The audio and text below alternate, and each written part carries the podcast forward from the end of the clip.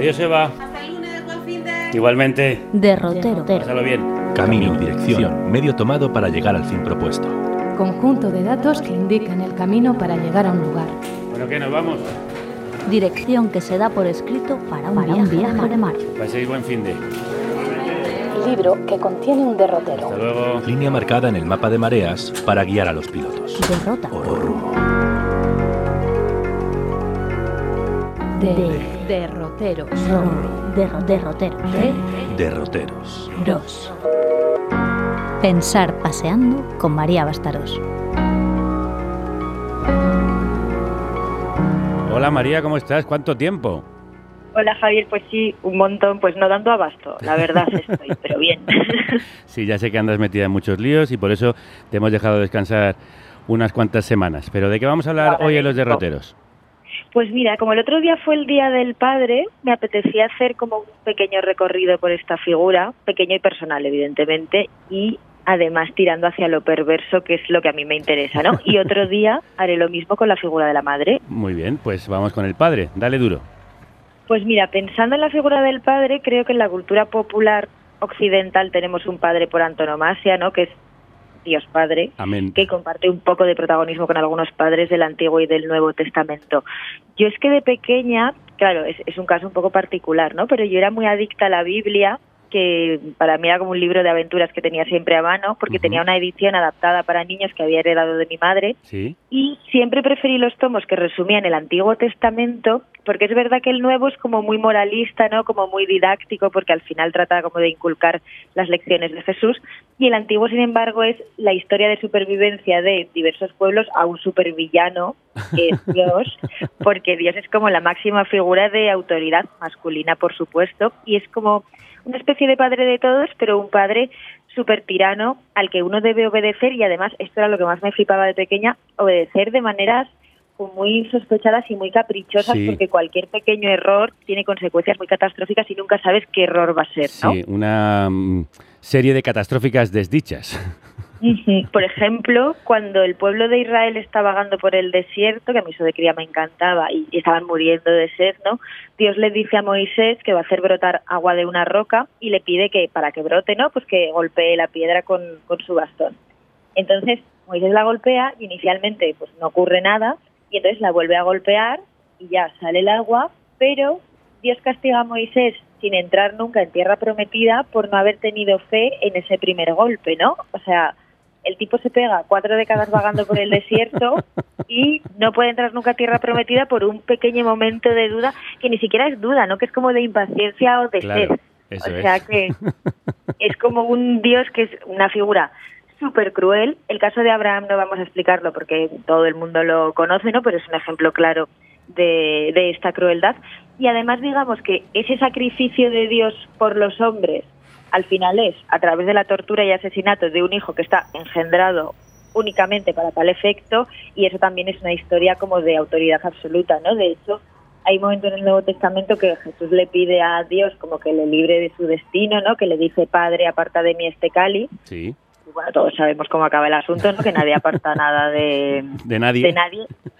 Y pues yo creo que nuestra figura paterna más célebre, que es esta, es extremadamente tirana, extremadamente salvaje, y eso no es baladí porque al final esta es una de las primeras narrativas, ya la consideremos ficción, ¿no? La creamos que interiorizamos durante la infancia, por lo menos en, en nuestra cultura, ¿no? Sí, el patriarcado en su versión más autoritaria.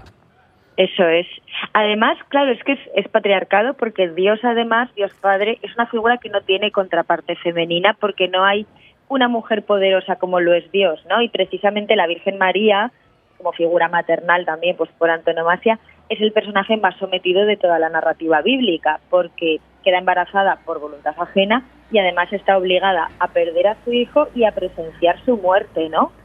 Y de También mucha crueldad. el- el, el protagonismo y la devoción hacia la Virgen inicialmente no era el que tenemos ahora, porque en la Edad Media hubo un momento en el que se quiso hacer más amable la fe cristiana, porque era todo como muy apocalíptico, ¿no? Y las portadas de las iglesias, pues, estaban protagonizadas por juicios finales y tal.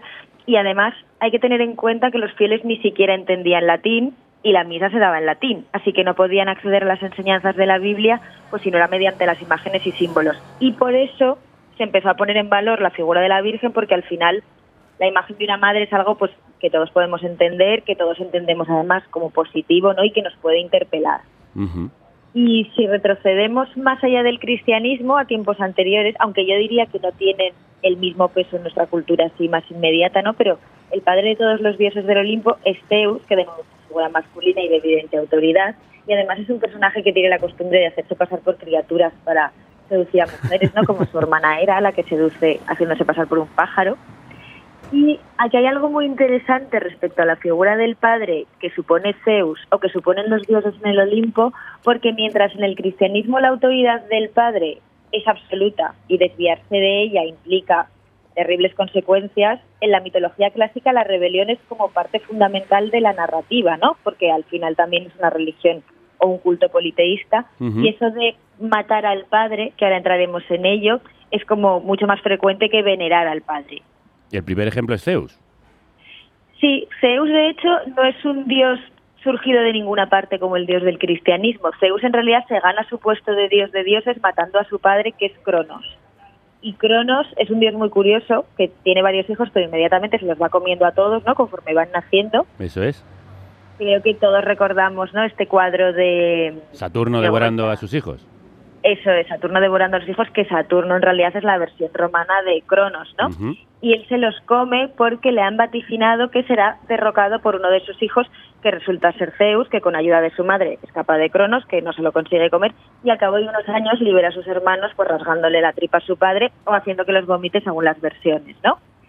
Pero es que antes de todo esto, Cronos, el padre de Zeus, ya había derrocado a Urano, a su propio padre, ¿no? Así que esta idea de dar muerte al padre y ocupar su lugar es como muy habitual en la cultura clásica, porque el padre ahí es un símbolo de autoridad, pero una autoridad a la que hay que retar y que sustituir. Y el caso más célebre es el de Edipo. Claro, el caso más célebre es el de Edipo y también es el más trágico porque es un caso que en realidad es involuntario, ¿no? Esta es de mis historias clásicas favoritas. Todo el mundo sabe cuál es la sinopsis más o menos, ¿no?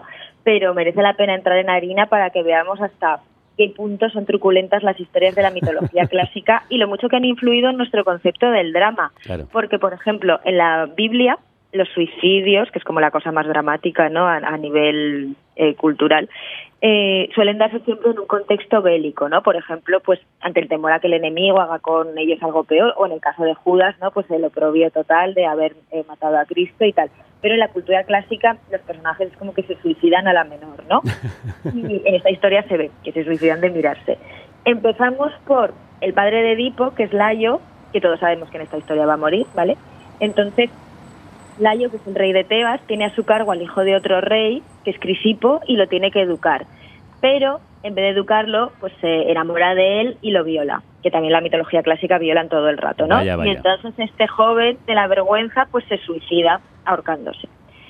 Y su padre, que está muy enfadado, pues le pide a los dioses un castigo para Layo. Y entonces es por lo que recibe esa profecía del oráculo de que si alguna vez engendra un hijo, el hijo cuando sea adulto lo matará, ¿no? es. Entonces, para evitar tener este hijo, Layo deja de acostarse con su mujer, que es Yocasta, hasta que un día se emborracha y se le olvida esta profecía y se acosta con ella y ya se queda embarazada y tiene un hijo. A este hijo, Layo lo coge, le atraviesa los pies con unas agujas para que esté como deformado y lo abandona en el monte creyendo que nadie lo va a coger por tener los pies mal.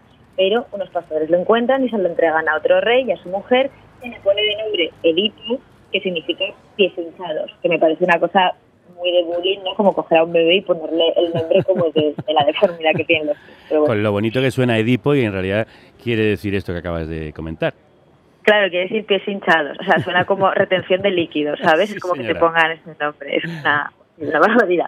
Y después de esto pasan muchísimas cosas que yo recomiendo que la gente lea porque es, es una historia súper enrevesada y súper guay, pero bueno, nos las vamos a ahorrar para ir al grano, que es, como todos sabemos, que en un momento determinado Edipo, que no sabe quiénes son sus padres, mata a Layo, que es su padre, en una disputa casual, en realidad, en un camino, sin saber que además es el rey de Tebas, y luego se casa con Yocasta, que es su madre, sin saber que es su madre, y se convierte él mismo en rey de Tebas. Impresionante. Entonces, Tiresias, que es el adivino de más talento de las historias clásicas, ¿no?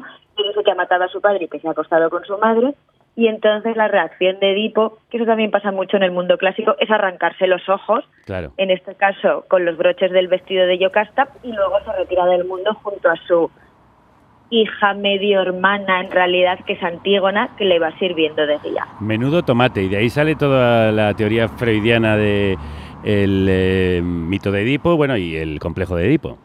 Eso es. Y bueno, a mí Freud, que al margen de, su validez o no, porque Freud es verdad que está súper cuestionado, pero a mí Freud me parece entretenidísimo y el psicoanálisis también, ¿no?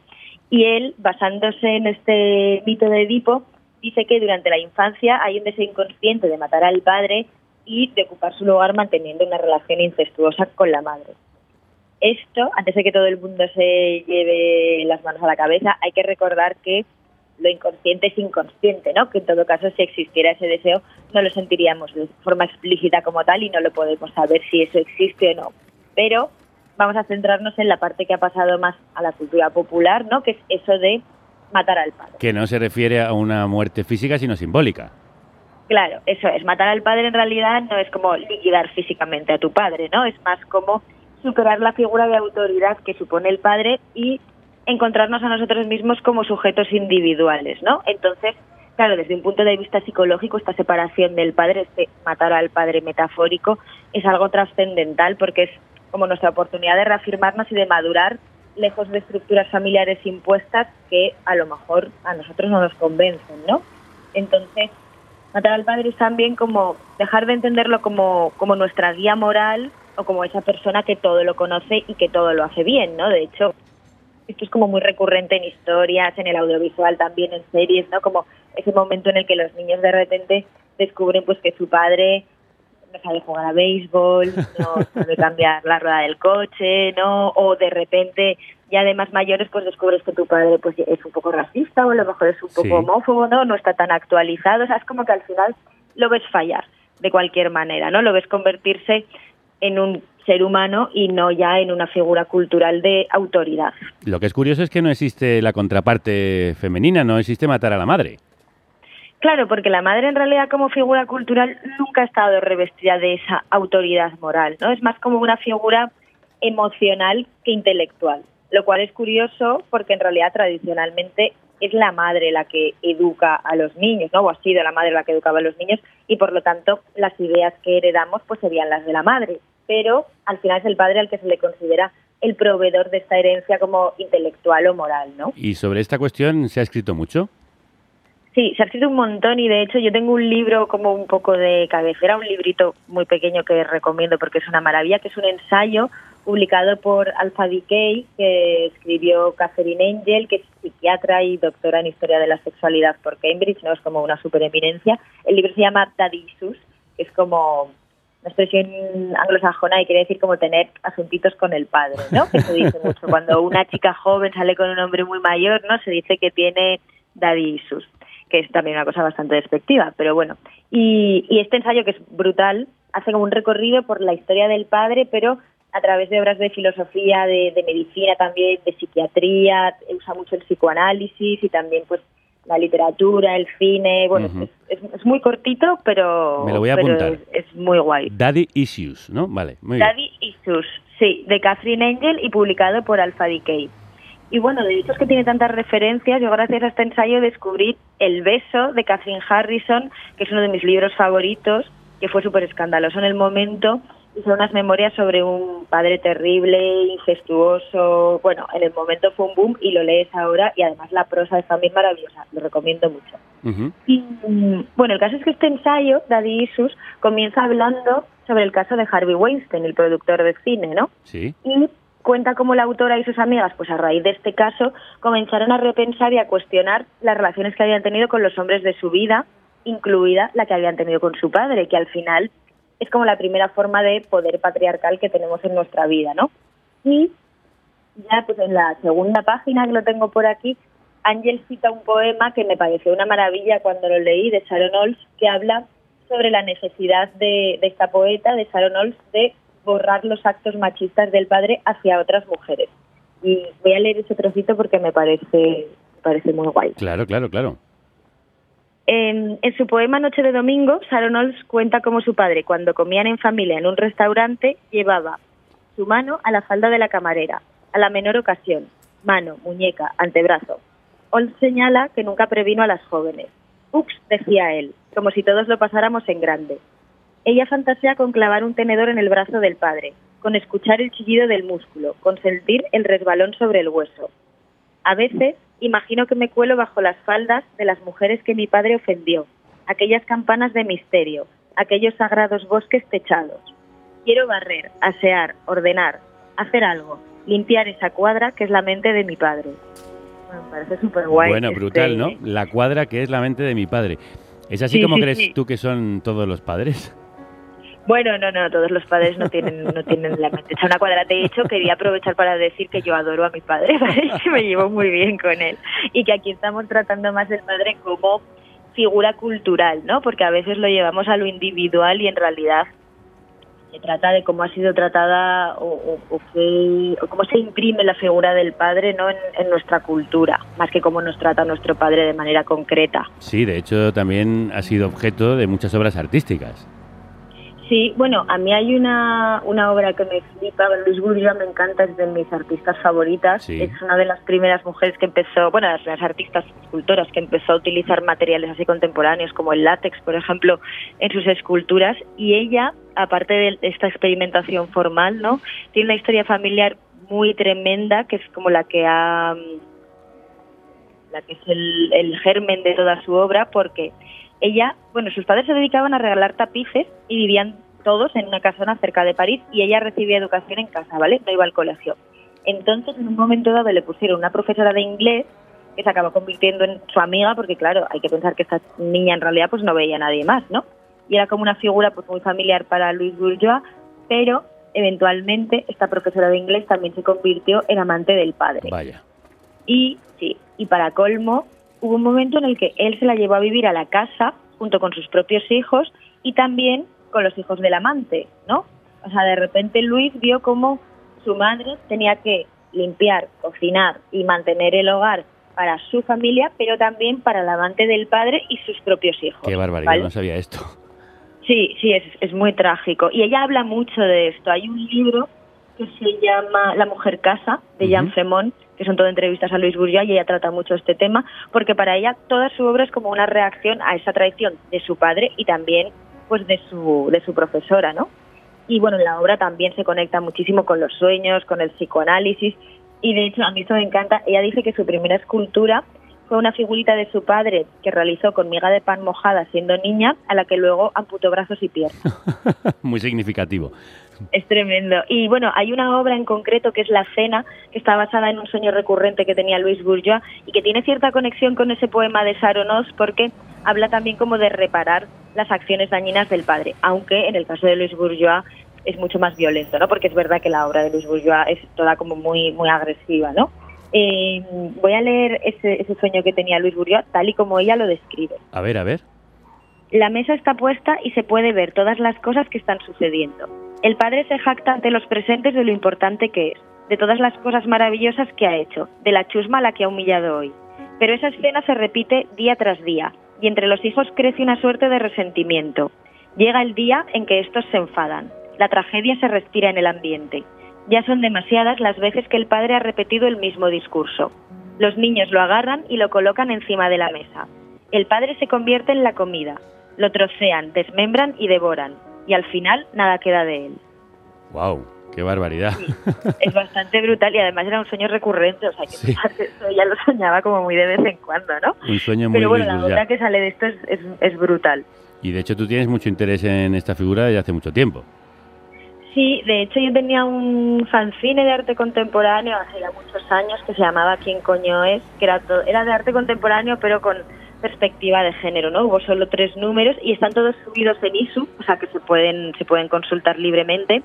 Y en el número dos hay un artículo sobre la obra de Louis Bourgeois y de otra artista que es Niki de Sanfol, también francesa, que, que también tiene muchísimo que ver con ese deseo de matar al padre, pero desde una perspectiva femenina, ¿no? que en ambos casos están más relacionadas con la venganza por los agravios recibidos que pues, con la adquisición de la independencia, ¿no? que es a lo que remite el término freudiano. With the Lucky Land slots, you can get lucky just about anywhere. This is your captain speaking. Uh, we've got clear runway and the weather's fine, but we're just going to circle up here a while and uh, get lucky. No, no, nothing like that. It's just these cash prizes add up quick. So I suggest you sit back, keep your tray table upright, and start getting lucky. Play for free at LuckyLandSlots.com. Are you feeling lucky? No purchase necessary. Void where prohibited by law. 18 plus terms and conditions apply. See website for details.